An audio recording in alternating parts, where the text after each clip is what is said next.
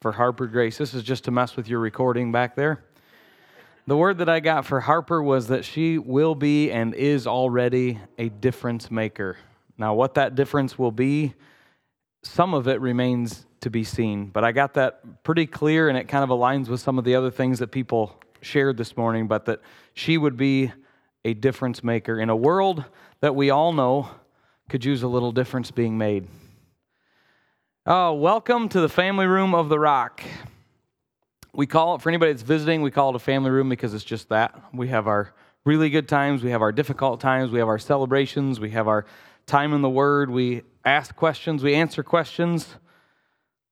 We thank Jesus for being Jesus, and we thank Him so much for His love here in this family room. Uh, before we get into the teaching, am I good? Do I have a couple minutes yet, Nick? All right, I'm good to go. Before we get into the teaching, that some of them are back there working, some of them are gone this morning, but I would like to take just a moment. And if you are here this morning, this is a fairly broad range, so prepare yourselves to be just mildly uncomfortable. If you are here this morning and you are involved in the nursery, helping with the nursery, I would like you to stand up. If you are here this morning and you are involved in children's church, I would like you to stand up of any any of the classes, teaching at any level. If you are, and like I said, some of them are back there, organizing it, bringing snacks, whatever your thing is. If you are here and you are involved in vacation Bible school, that should cover many of the rest of you. And if you're here this morning and you're involved in youth group, youth ministry, please stand up. These are the people, and many more that are not with us or not here this morning, but these are the people that are helping to disciple the tiny disciples that call this place home. So thank you very much. We'd like to recognize you and thank you. You guys can be seated. It's important that we all realize that we're all part of a body and we're all tasked with different things to do. As Martin shared a little bit, child dedication, this isn't a sacrament or a religious ritual. It's simply an outward commitment of an inward decision to train up a child in the Lord. And as a church family, as Martin shared, we're committing to support these parents in that endeavor. And right now, the endeavor of parenting a child in the Lord could look like not losing them or finding them if you do lose them. I've, well, no, but that was a reference to a conversation I had with Christian this morning. But uh, it gets more complicated as they get older. It gets more difficult. The questions get harder. The stuff gets, um, the messes sometimes get bigger. Although sometimes as a child, it's like, how can the messes get bigger? And then when they get, when the kids get bigger, you realize just how that happens. But I think it's a lifelong thing. Training up a child in the way they should go is in all stages, from the size that Harper is right now, all the way up to there was some training up child's children in the way they should go going on this morning from grandma and grandpa's to their children. Training up a child in the way they should go is not over when they're 18. It's not over when they're 10. It's not over when they're 20. It's not over when they're 30. As long as you are a parent and your child and you are both here on this earth, there's still a measure of training up those children in the way they should go that goes on. And I think it's really important to note, we kind of talked about this a little bit, that the reason the emphasis was put on children for as long as humanity's been here is because when you learn something as a child, it becomes very difficult to forget it, doesn't it? I think about. I was thinking about this morning, uh, early this morning. I was up and I was thinking about some of this stuff, and I was realizing there's like, and this is a this is an Isaac ism. This isn't in the word, but this is a this is something that we can understand. As long as we've had two wheeled bicycles, there's like a bike age isn't there? There's the bike years. We'll call them the bike years. And what I mean by that is if you learn to r- ride a two wheel bicycle within this section of years, you'll probably never forget it. As explained and made clear by it's just like riding a bike. Anybody said that or heard that? It's just like riding a bike. What do you mean by that? It means like once you learn it, you kind of never forget it. You can kind of get on and you might be a little weeble wobble if it's been a few years, but it isn't long before you remember just pumping your feet and it'll like, just takes off and goes. And there's things, it's not just bike, bike riding, it's the ABCs. I would venture a guess that most of us in here, although we may miss a few letters, would not miss a note in the tune of the ABCs. However, you learned it, and it might be different. But the things that are ingrained in children as very young are very easily brought to recall. Does anybody in here remember doing flashcards? I don't even know if they do flashcards now because there's probably like a flash screen of some kind. But we did flashcards. That was how we learned. That was like my parents' idea of a of a gaming system was a whole bunch of little post or little cards with things on them that we were supposed to learn. We didn't enjoy it as much as everyone that had Nintendos and whatnot, but we learned a few things, and some things we probably wish we would have learned better. But the idea of a flashcard is to repeat something over and over and over, ingrain it in the mind of a child or a student, and then eventually it becomes like riding a bike. When you see something, you think of something. Now, I'm not, I am more, as you all know, I probably do better preaching than teaching. But if any of you are involved in education, I think there's a few people in here that are, you can realize, you can, you can attest to the fact that repeating something is how you learn something when I was learning how to play piano, my, uh, my mom would tell me things that her piano teacher taught her, and it was repeat, repeat, repeat, except her piano teacher, I think, spoke French originally, so it was a French version of that. And she thought it was fun to say it that way to me. I didn't speak French, but it was over and over and over. Repeat, repeat, repeat, repeat, repeat, repeat. Do something over and over and over, and then day after day after day, and before long, you begin to learn it. And so it's really, really important. The task before Taylor and Christian is to train up this child and the way they should go. And when they are old, when she is old, she will not depart from it. Now, she might veer off the course periodically. Can I get one amen? But she won't depart. She will return to the way that she has been trained up. And it's a lifelong commitment. And I want to look at a couple instances of children in the kingdom of heaven. I got a couple of little perspectives here, and I'm going to try and work through it fairly quickly. Um, I've tried that before. We're going to try Matthew chapter 18. We're going to look at t- two scriptures to start with, and then we're going to kind of unpack them a little bit. If you got your Bibles, you want to turn to Matthew chapter 18. We're going to read a scripture, then we're going to read a scripture in Matthew 19, and then we're going to kind of look at them just a little bit. So, Matthew chapter 18, we're going to start in verse 1. We're going to read 1 through 5 says, At that time, the disciples came to Jesus saying, Who then is the greatest in the kingdom of heaven? Verse 2 Jesus called a little child to him, set him in the midst of them, and said, Assuredly, I say to you, unless you are converted and become as little children, you will by no means enter the kingdom of heaven.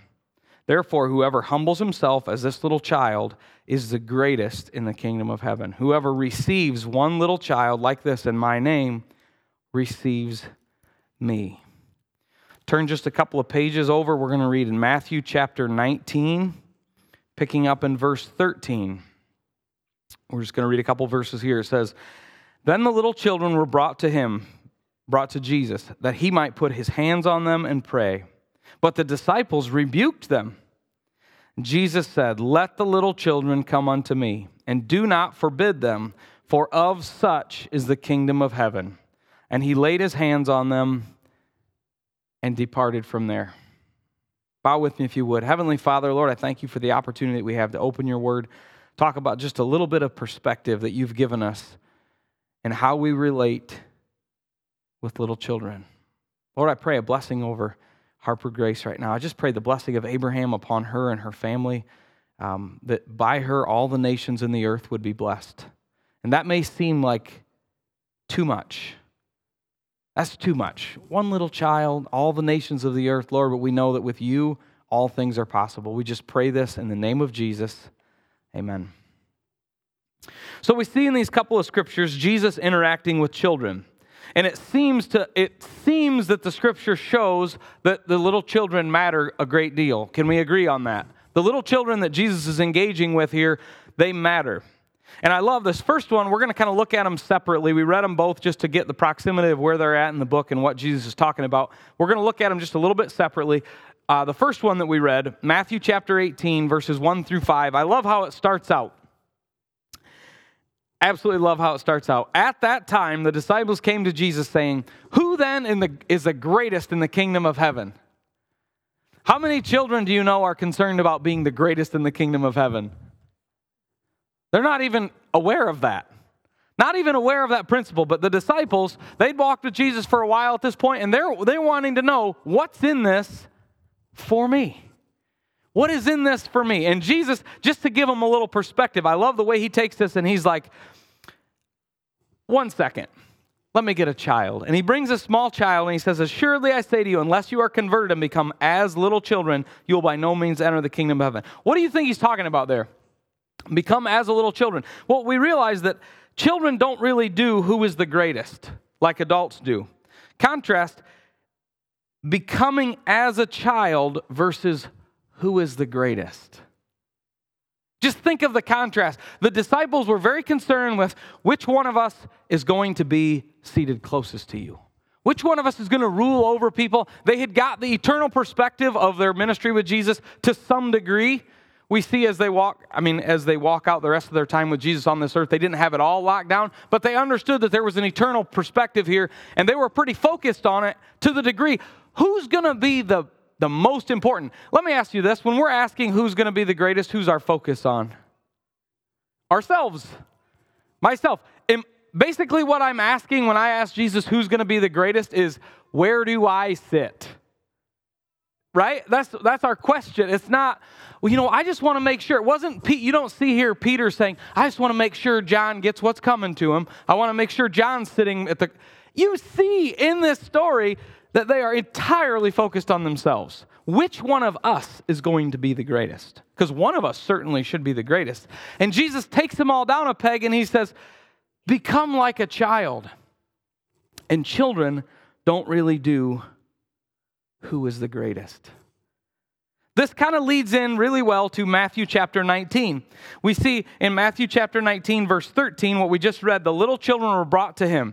These are the idea here, it just says the little children were brought to him, but the idea is that it's parents, much like Taylor and Christian, bringing their daughter to Jesus, realizing that there is something in Jesus, much like we did this morning, presenting a child to Jesus that he would lay hands on, pray for, and bless this child. Now, these parents in this story, these the people bringing the children, we don't see that they were anything real shiny. Now, what do I mean by shiny? That could be that I'm offended probably that I said that this morning. That's what do you mean? I, what I mean is they weren't somebody's. They weren't somebody's. Can we we get so ouchy in our culture today, but we realize that there's people that are somebody's, right? There's people that when they walk in, it's like, oh, oh, oh, uh, put the leftovers away, honey, and get some steak out. These people came. These we don't get in scripture in this story that these were anybody's. And the little children were brought to him. They were brought to Jesus that he might put his hands on them and pray. But the disciples rebuked them. And Jesus stopped his disciples. He says, let the, and I gotta believe that Jesus did not say this. Um, and I talked about this a couple weeks ago about flannel graph Jesus. We used flannel graphs when I was growing up in church, and so it was like the you know stick the figure of Jesus on the flannel board. Maybe it was just me. We did that anyway. This wasn't that. I gotta believe this was not that Jesus with a sing-songy voice saying, "Let the little children." I think he was pretty firm. Knock it off. Let the kids come. This is really important that the children come to me. I'm going to bless them. Let the little children come to me and do not forbid them, for of such is the kingdom of heaven. Of such is the kingdom of heaven. And he laid his hands on them and departed from there. He laid his hands on them. They were bringing the children for Jesus to lay his hands on them. His disciples tried to stop him he sticks a pin in the whole project and he says, Listen, this is important. And then he goes right on and does what he said he, what they brought the children there for him to do. Now, I love where this fits in Matthew 19. If you keep reading after verse 15, it says, Now behold, one came and said to him, Good teacher, what good thing shall I do that I might have eternal life? And he said to them, Why do you call me good? No one is good but one. If you read this story all the way out, and we're not, we're not going to read completely through it, this is the story of the rich young ruler. Now, the rich young ruler was a somebody. He was a somebody. He brought things with him. He had an air about him. He probably smelled better than everybody else. He probably looked different than everybody else. He had, it says in the story, if you read down, he had great possessions. And he was pretty thrilled with himself. He had kept all the commandments, is what he, that's what he shared with Jesus. All these I have kept from my youth. The perspective of these two stories, along with Matthew 18, in the presence of a rich young ruler, we often get our priorities all confused. How many of you know that in the presence of a rich young ruler, children can be seen as an inconvenience? Now, I realize that not everyone has a four year old and a two year old. I have a four year old and a two year old. And there are times when I'm in the presence of a quote unquote rich young ruler that I'm like, would you just be quiet? And they don't perceive. They don't perceive this person as any different than anybody else. My children are too little to get to get, well, did you see what they drove up in?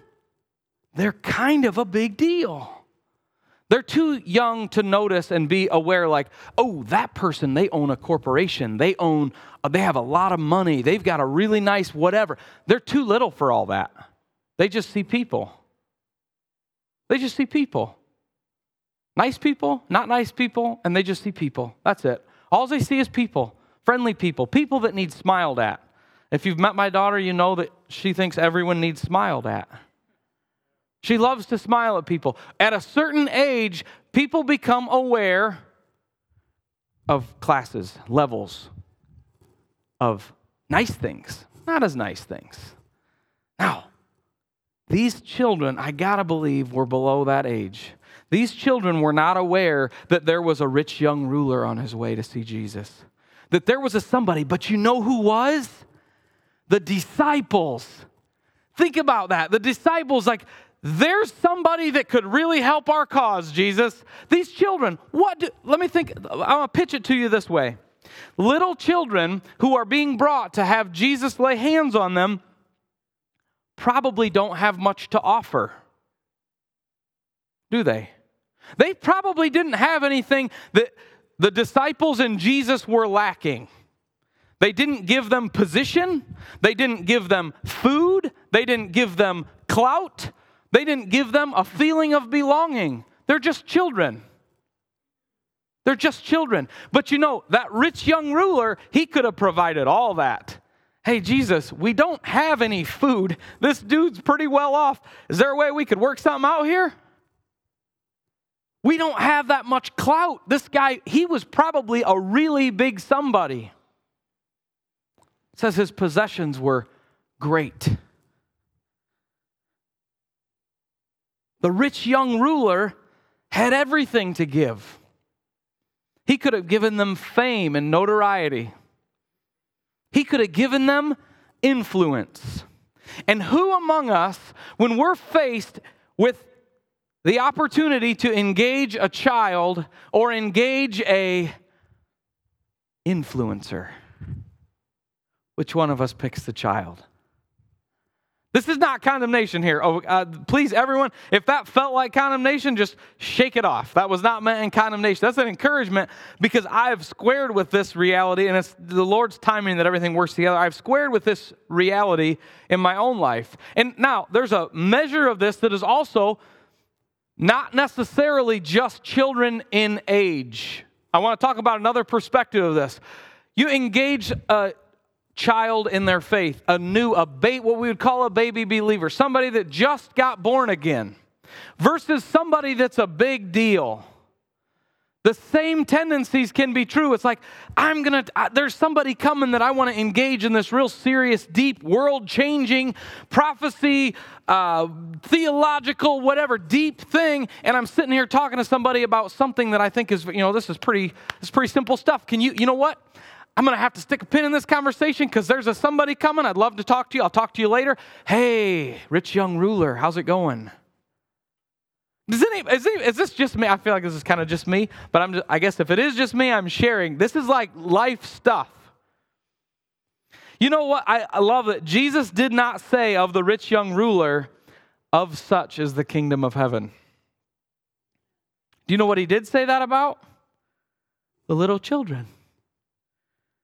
He said, Do not forbid them, for of such is the kingdom of heaven. The rich young ruler pretty much squared himself out of the kingdom of heaven by his love for his things.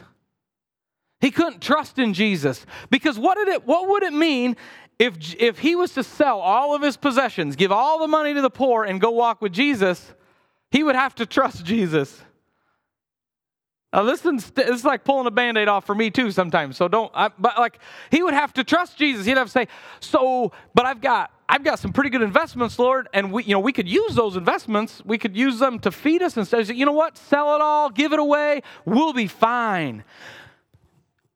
You know, these are big investments, Lord. We, are you sure? Like, this is my house. Where are we? Sell it, we'll be fine. He would have to trust Jesus. Now, what does it take to get born again? To come to the end of ourselves and believe in Jesus. It's easy for a child to get born again. Do you know why? Because children are predisposed to believe, adults are predisposed to doubt.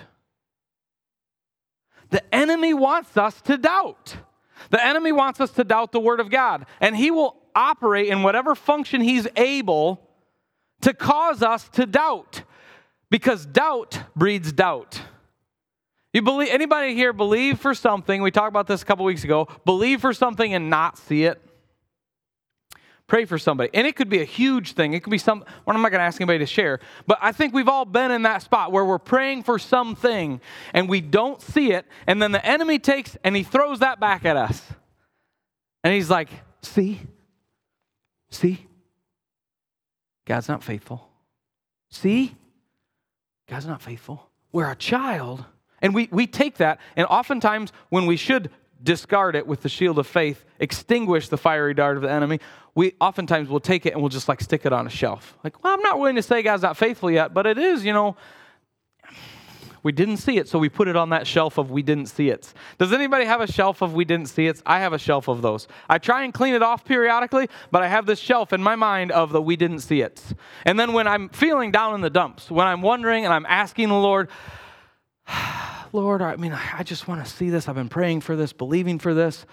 Then the enemy comes and he just cleans that shelf all off, right? And just spills all over. It's like, oh, look at all this mess of, I didn't see it. And I put them all on the shelf carefully, and then the enemy knocks them all off, and they're everywhere in my mind. It's like, look at all those times you weren't faithful. Now, I want to tell you something the Lord is always faithful we perceive things to be that he was not faithful. And oftentimes, what the enemy will do is he will take the things that we did not see, the things we were believing for, and we did not see, and he will knock them all over and try and distract us from the massive list of things that we have seen. We're walking, talking, eating, drinking, breathing proof of God's faithfulness right here, right now. There's a whole room of God's faithfulness. There was a little baby of God's faithfulness up here. There's tremendous stories of God's faithfulness. We have an entire book, volumes of the faithfulness of God. And yet we get like a half a dozen things we don't see, and it's like, Lord, are you still seated in heaven? Jesus, are you still seated, or are you, maybe somebody knocked him off the throne? No! Jesus is just fine. And as a child, it's easy to believe because children are predisposed to believe. Harper Grace is predisposed to believe. When she is presented with the gospel of Jesus Christ as a child, what we just talked about dedicating a child, committing, and Martin talked about it. This is a meaningless ceremony if Christian and Taylor are not dedicated to training her up. But they're dedicated in training this child up in the admonition of the Lord. That she will be presented with the gospel, she will be presented with the word of God at such a young age, and I believe such a constant occurrence that, like her bicycle, when she learns to ride a bicycle, if she chooses to ride a bicycle, it will be natural for her to return and get on that bike and believe. Believing is natural for children. Adults are predisposed to doubt. I got a handful of things yet that I want to share. I got a few scriptures. Um, I want to read a couple of these scriptures, and some of them Martin took, but I'm still going to use them. The Spirit of God spoke these words, the words that we're going to read this morning, the rest of the scripture. The Spirit of God spoke these words to Solomon, the same Spirit of God that gave Jesus what Jesus spoke. So we understand that this is not a new thing. This isn't something that was just important in the new covenant, just important for Jesus. This goes all the way back. You know, in Jewish culture, when like the Mosaic law was given, young men in that day and age would memorize five books of the Bible by the age of 13 because they understood the importance of this train up a child. Get the word into them, and then the word will eventually come out of them. Get the word into them, and the word will eventually come out, to, out of them. They understand, they understood children, that soil is so nutritious. It's got so much to, gr- it'll grow whatever is planted, it will grow it well. They understood that. And I think today, I look at our culture today, and this isn't a bash on our culture, it's just a, like a, an accurate, you, we're all familiar in 2021 with temperature taking. If your thermometer is not working, then it's irrelevant that you took your temperature. Agreed? It's like, well, it says 98.6. Well, it said 98.6 when you got out of the cabinet. I don't think it's working. It has to be an accurate thermometer. So I want to take an accurate temperature of our culture. Children today, in our culture, not talk, talking about the culture of this church, I'm not even talking about the culture of church, I'm just talking in our culture in the world, they're seen as a lot of things. Sometimes it's inconvenient. It just doesn't fit into my life. Sometimes it's, you know what, let's let the TV raise the kid. And I'm not opposed to TV. Or we'll let the device raise the kid. You know what? Because I just need some, anybody heard? I just need some me time. I just need some me time. I'm going to park them and we'll just turn on whatever turns on. Click, it's on. They'll be occupied and I need some me time. Now I'm not I'm I'm not I don't want to bash anybody. I want to encourage us that our culture does not value the input that is going into children. Culture wide, we got, and why? Because we got too much stuff going on. I don't have time to pour into my children because I got to pour into the bank account. I don't have time to pour into the children because I got to pour into my own happiness. And I believe at the time when Solomon wrote this, there was a different understanding. They realized that what we are shaping, what goes on in those two rooms back there, is far more important for the future of the gospel of Jesus Christ than what goes on right here. That generation will change the world. Harper's generation will change the world. She will lead people to a saving knowledge of Jesus Christ. We are pouring into these kids. This is the most important thing. Tom was really involved uh, when we've had the opportunity to do Grace Camp. The importance of getting the gospel into children understanding, ascribing value to these kids. I went up and got the opportunity to share a little bit at Grace Camp, and I saw kids from all different walks of life come, and many of them had no idea that they were worth anything. Because society, the society that they were in, their nu- that they were the nucleus of, had not valued them. And I'm not, uh, this is not a bash on anybody, it's a reality check. This is a, we're taking the temperature. We have to value children. Jesus said, Of such is the kingdom of heaven. If we have the opportunity to pour into a child or to try and affect a world leader, I would encourage you that the greatest change you can, the greatest change you can affect is in that child. And that's counterintuitive looking around because, like, man, if you could really get to some of these world leaders, boy, you'd shake things up. Maybe, but if you change that generation, you don't have to worry about the world leaders. They'll shake it up. They're going to be world leaders, they're going to be national leaders, they're going to be leaders of our society, they're going to be sharing the gospel with the world. Psalm chapter 127. Solomon wrote this, and I want to read it in its entirety. It's not really long, it's five verses long. I want to read a couple other verses, share a few thoughts, and then the worship team is going to come up. and We got one more song to do. Psalms 127 reads Unless the Lord builds the house, they labor in vain who build it. Unless the Lord guards the city, the watchman stays awake in vain. It is vain for you to rise up early and to sit up late, to eat the bread of sorrows, for so he gives his beloved sleep. Verse 3 Behold, children are a heritage from the Lord. The fruit of the womb is a reward. Like arrows in the hand of a warrior, so are the children of one's youth. Happy is the man who has a quiver full of them. They shall not be ashamed but shall speak with their enemies in the gate. Proverbs chapter 22, verse 6, Solomon said, Train up a child in the way he should go, and when he is old, he will not depart from it. Children matter to Jesus. Children should matter to us. You guys can go ahead and come forward. Children should matter enough to us to lay hands on and pray for them. Children should matter enough for us to take the time to correct them in a godly manner according to the Word of God. That principle has gone by the wayside today. Correcting children in a godly way. Proverbs also talks about if you love a child, you will correct them. A lot of times today we think that love is just manifest as, well, whatever. It's just whatever. But really, if you love someone, if you care for them, if you care for their future, you're willing to invest yourself in a correction. And it is an investment in a correction. Because I've parented just long enough to realize that there is a point where it's way easier to just phone it in on correction. It's like, you know, I'm exhausted. I worked all day. I am trying to keep their house warm. I don't have time to correct them also.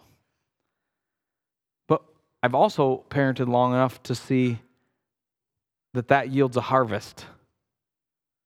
Phoning in correction will yield a harvest, and it's not a good one. It is worth it to take the time to correct our children. Proverbs 22, verse 15 reads Foolishness is bound up in the heart of a child, and the rod of correction will drive it far from him. Foolishness, we, we uh, don't understand foolishness exactly the same way as they did in the writing, the time of the, the Proverbs was written, but foolishness was a really, really bad thing. It wasn't like, oh, he's such a fool. It was almost to the level of profanity to call someone a fool. And this says that foolishness is bound up in the heart of a child, but the rod of correction will drive it far from him. We can train foolishness out of children, but it takes an investment, it takes a long term commitment. It takes a service like we had this morning for Harper, and then a body of Christ actually doing that. And I want to encourage us as parents, grandparents, aunts and uncles, church family, that this is a real thing. We can come for child dedication and we can say, What cute pictures of a cute baby? That's not child dedication. We are committing as the body, as Christian and Taylor committed, to help them, to pray for them, to stand with them, to be always ready to answer the phone when they call and say, I'm not really sure what to do. Parents and grandparents, that's, that responsibility is 100% first on you guys. I can testify to that. But eventually it goes beyond that. It gets to the point where this church family is involved in those things. And we have to, I want to encourage us to actually do that. Not just to say, yep, we will, we will, but we're going to, you know, we're looking for something to eat for lunch today. So, but to think, stop and think This is a family, and it's not just limited to this body. We're the family of God, we're the body of Christ. And it's, we're just one little part of it here. It's all over the world, but we have the opportunity to help raise these children, to train them up. And I want to tell you, it matters. There's nothing we'll do with our lives that matters more than training up children in the way that they should go. In the admonition of the Lord. Children matter enough. This is the last thing I want to share that we should be able to learn from them. Now, this might sound counterintuitive based on what I just said, but hear me out. Jesus said in Matthew chapter 18 that unless you are converted and become as a little child, you will by no means enter the kingdom of heaven. Children matter enough that we need to be able to learn from them. We need to be able to see the way that they believe easily and purpose in our hearts to believe that way to read the Word of God and take Him at His Word. I've got example after example of sharing stories in the Word with Taya. And she asks, So, will that happen tomorrow? They're predisposed to believe. I want to encourage us as adults, or nearly adults, wherever you're at in that, to learn from children. Be willing to teach them. Be willing to pray for them. Be willing to support them. Be willing to correct them in a godly fashion and be humble enough to be able to learn from them. I'm going to pray and then they're going to sing a song. Heavenly Father, Lord, I thank you so much for today. Thank you for the hope that is represented in little Harper. The hope that she just she fills the room with joy. Lord, I just thank you for Christian and Taylor. Thank you for their heart for you that you have redeemed them, you have called them out of the miry pit, you have you've desire to do continuing works in their lives, to reach their community through them. Lord, I thank you that Harper is a part of that. I just pray a blessing over each of our children, the children that are part of this church and the children that are part of the family of God all over the world. Lord, I just pray that we would continue to value them, that we would um, ascribe a high, high value to these children that we can realize the magnitude of what it means to pour into a child's life. The magnitude of the simple things like what books we're going to read. Lord, I thank you that you've given us speech and words and the ability to communicate, to understand. Thank you that we get the opportunity to share you with these children. Lord, I pray a blessing over the rest of the service, over each person that's here. Pray a blessing in the name of Jesus. All these things. Amen.